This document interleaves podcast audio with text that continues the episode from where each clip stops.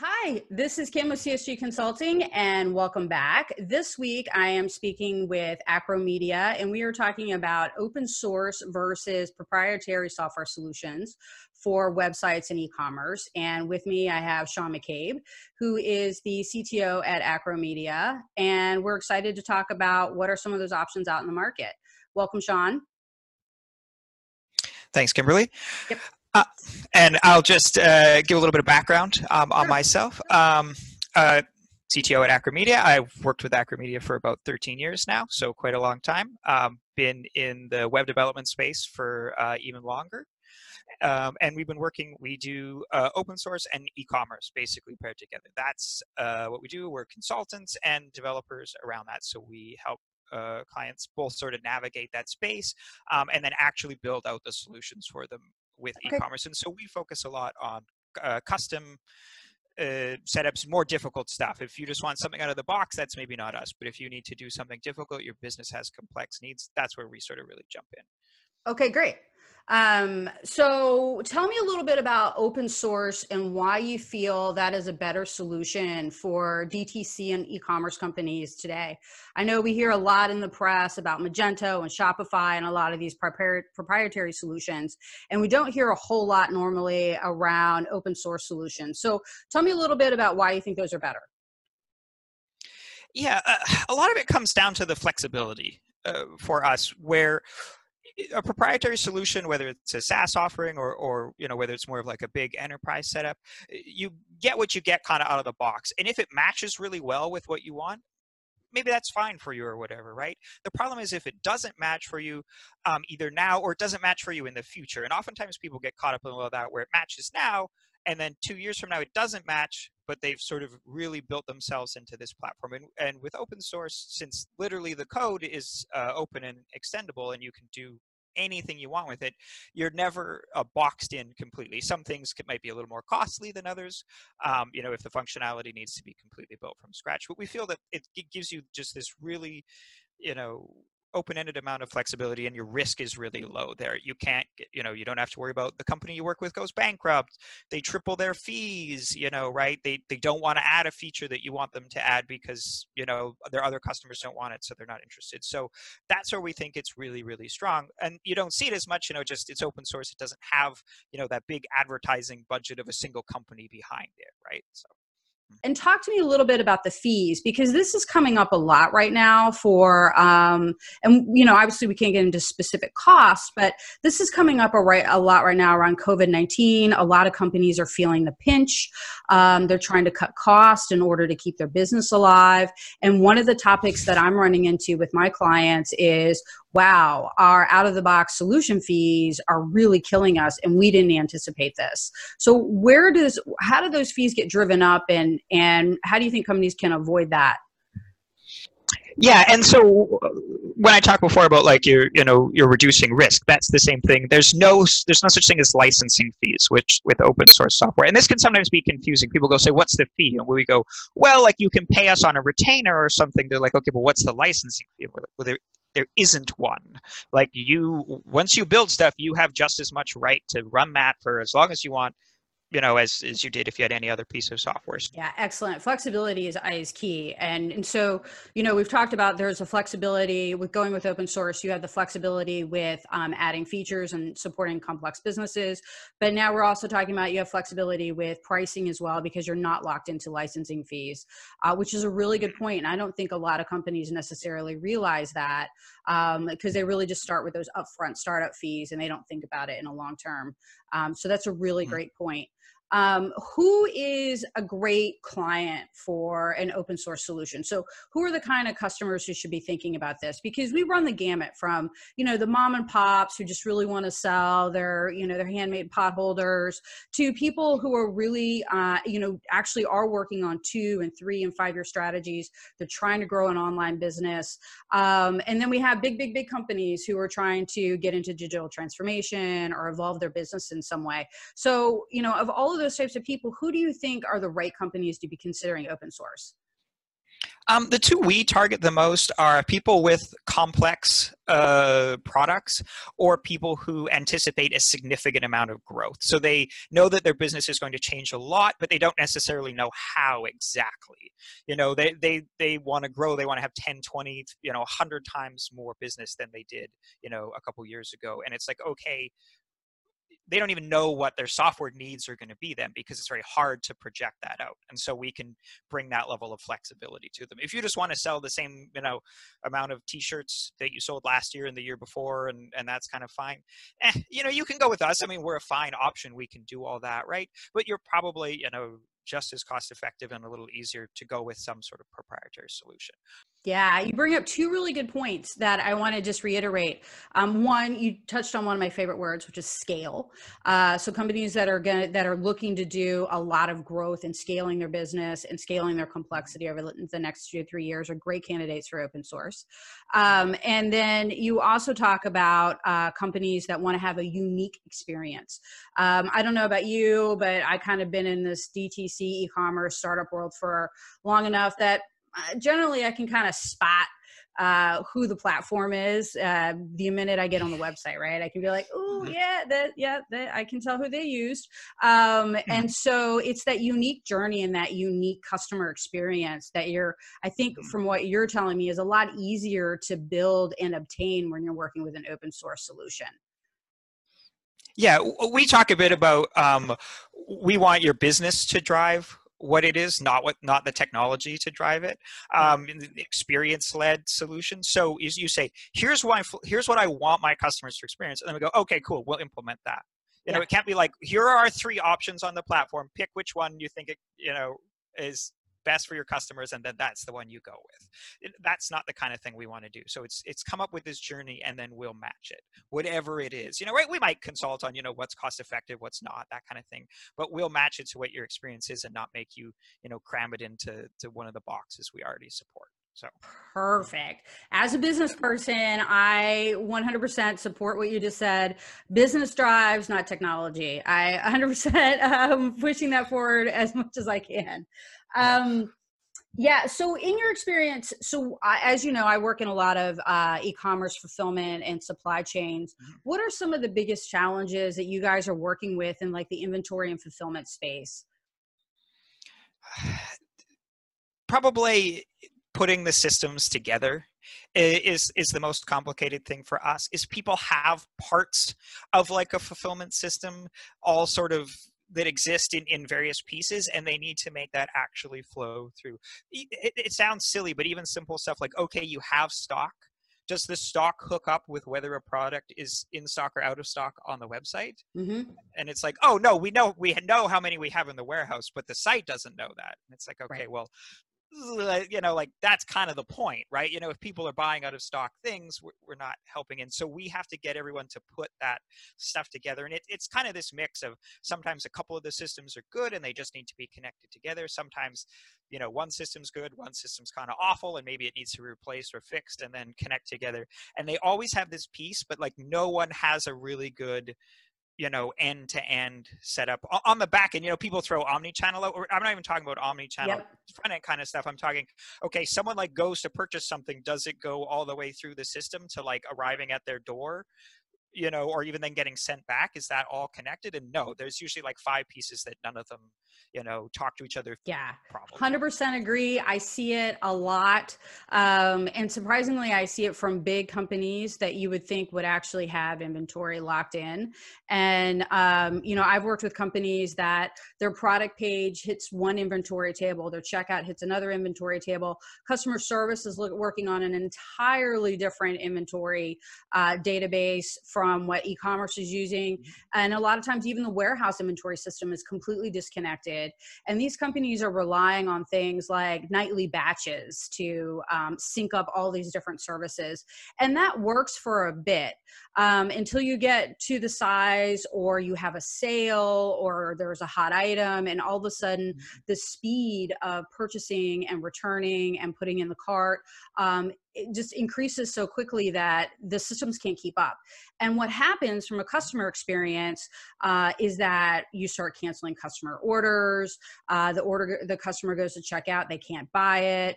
Uh, you fulfill part of their order, the customer wants to return it, they can't get a second size. It's a very negative experience. The biggest piece out of that is customer cancellations because that is the worst customer experience that you can give any customer uh, in throughout the entire e-commerce uh, uh, canceling an order is the absolute worst and has the biggest impact. So mm-hmm. uh, having all those inventory systems that are synced up and working well, and you know, giving uh, what we call real-time inventory, which can mm-hmm. vary from uh, seconds in uh, uh, you know, to like hourly, anything past hourly, I don't consider that real time. We're getting mm-hmm. into like batches as far as I'm concerned. But yeah, but yeah. good point. Keeping all those systems and then all the way to into returns, keeping them all um, connected mm-hmm. is super important. For sure.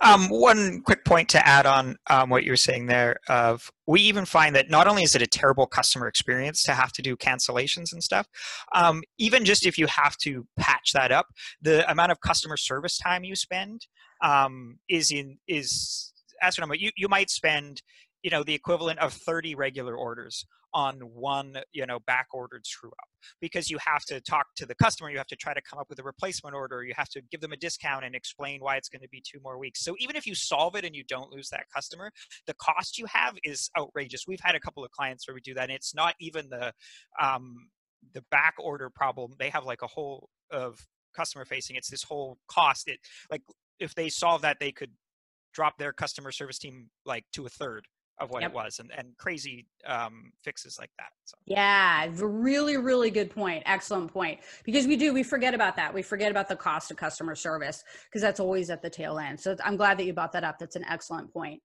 um, mm-hmm. so what are some of the biggest trends that you're seeing in fulfillment uh, with the companies that you're working on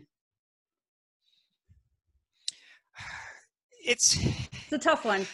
yeah, I, the problem is, is I would like to have something that's that's really like cutting edge and stuff, but it's not that. It's it's it's it's way worse behind the scenes than you think it is. Like you, you touched on it before, and they're they're all not as good. And so it's just being properly digital. And it's a lot of these businesses that that aren't really digital at all, and they're trying to become uh, digital. Like yeah, they have a website, but like everything behind the scenes isn't digital like there's ones where like uh, you know people walk around with like a, a clipboard and they mark down stock and things like that or they show up you know at a business and they you know they take orders and they write them down on a sheet and then they put them in you know to the computer when they get back to the office at the end of the day. And you have to take these kind of systems and make them into a digital platform where people are going to order online. It's like that's not how people want to order anything. They want to just look they want to add it to the cart they want to buy they want to have reoccurring orders they need to know what they ordered before.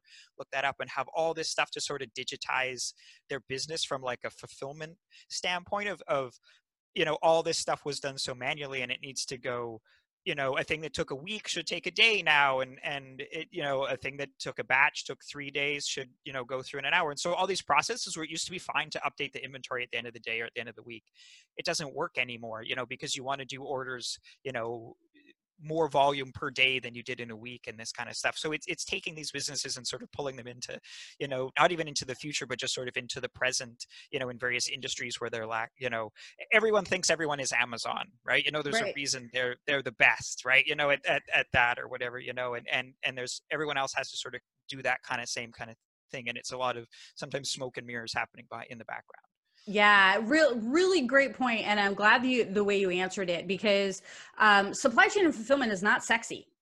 Um, and I think that, you know, I've talked about it in some of my previous podcasts.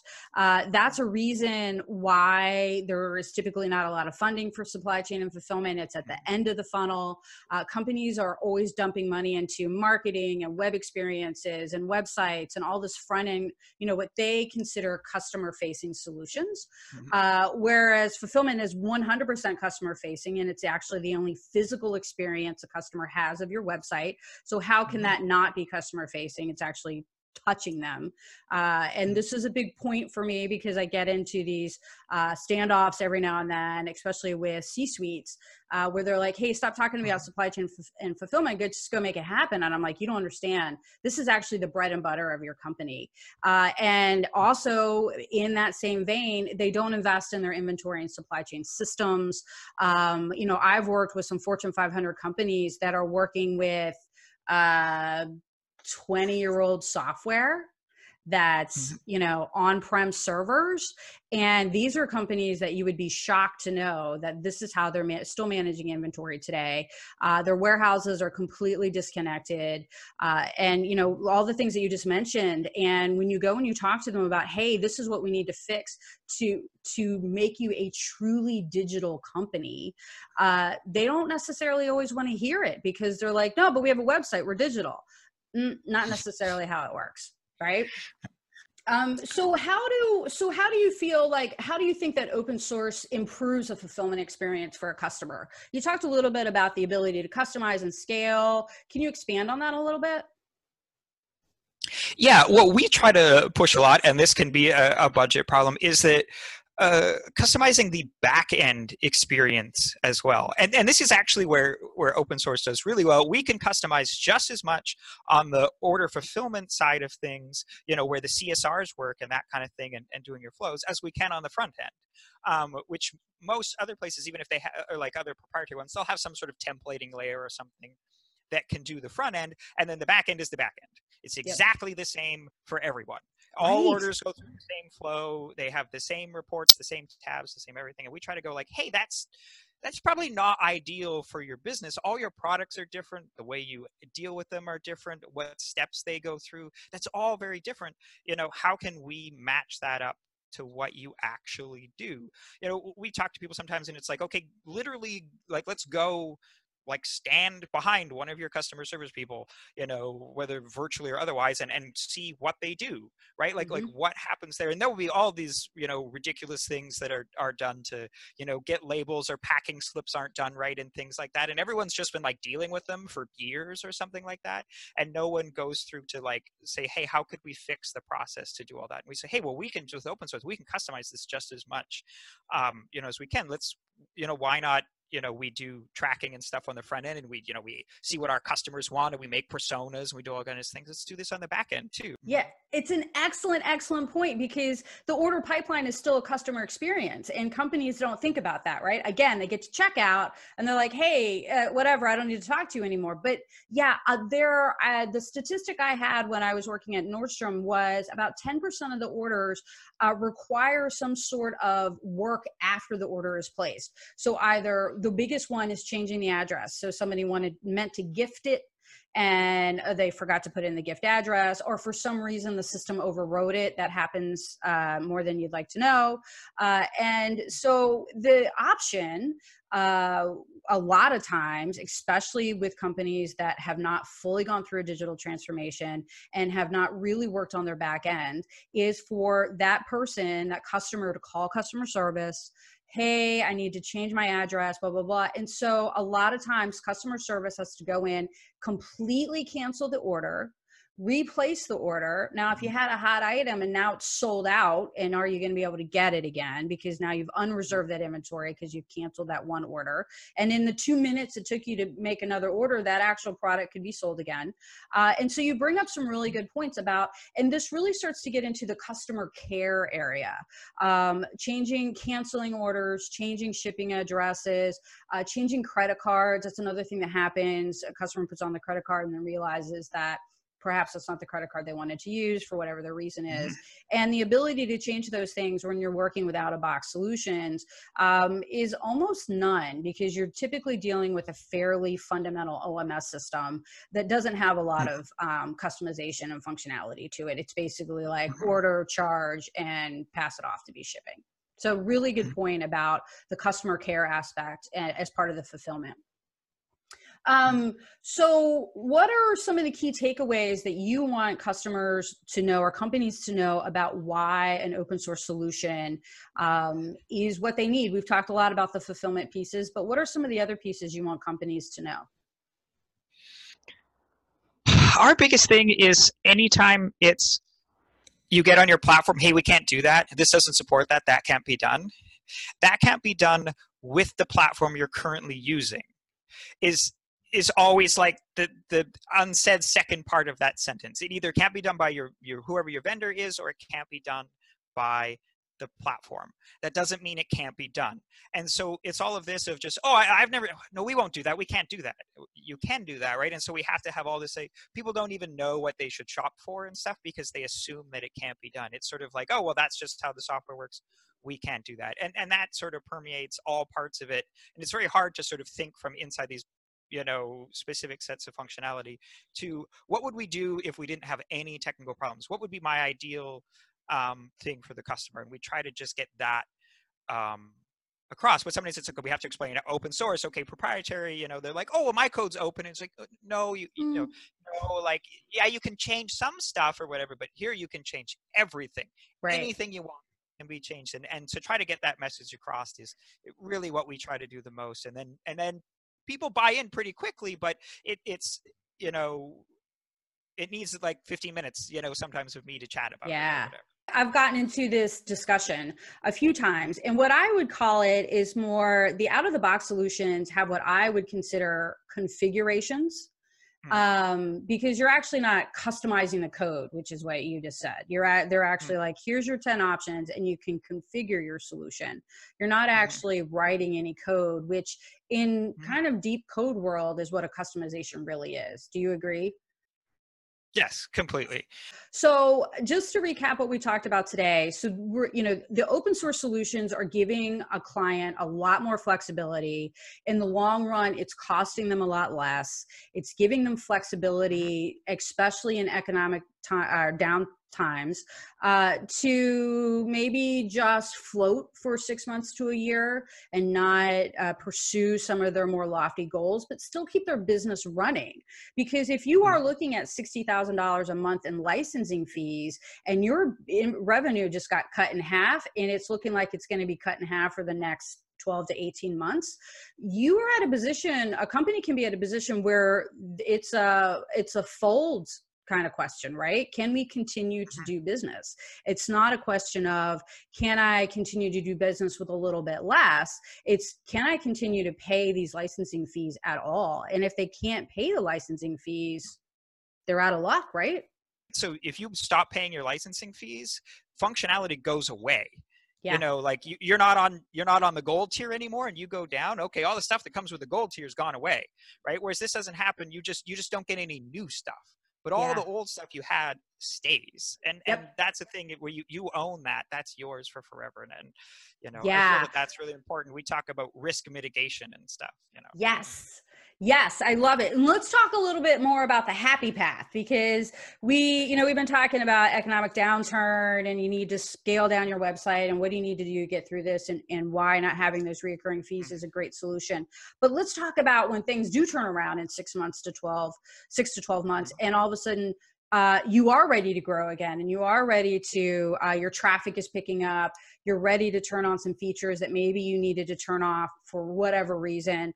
Um, so how easy is that for a company to, to come back in and say hey we're killing it again. We need to ramp up this website and hey we want to get this roadmap going again so we can add all these new features that we had to put off for 12 months.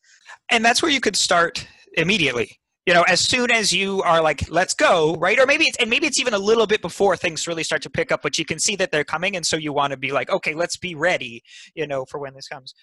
You can start building and you can start making exactly the features you want. We're going to need this this and this so you start making on those. Whereas you might talk to your vendor and they'll be like that's cool that's for 2022 in our roadmap. Right. You're like okay but my opportunities start in 2021 so what do i do for that year you know where they happen and so you can be ready with whatever that is. So whenever it kicks back in, it doesn't, it's not on a yearly cycle or anything like that, wherever you want it to kick back in. Uh, so let's talk a little bit about, um, you know, we talked a little bit about size, but for the really small, like mom and pops, are they, should they be considering an open source at all? Or is this just really kind of outside of their reach?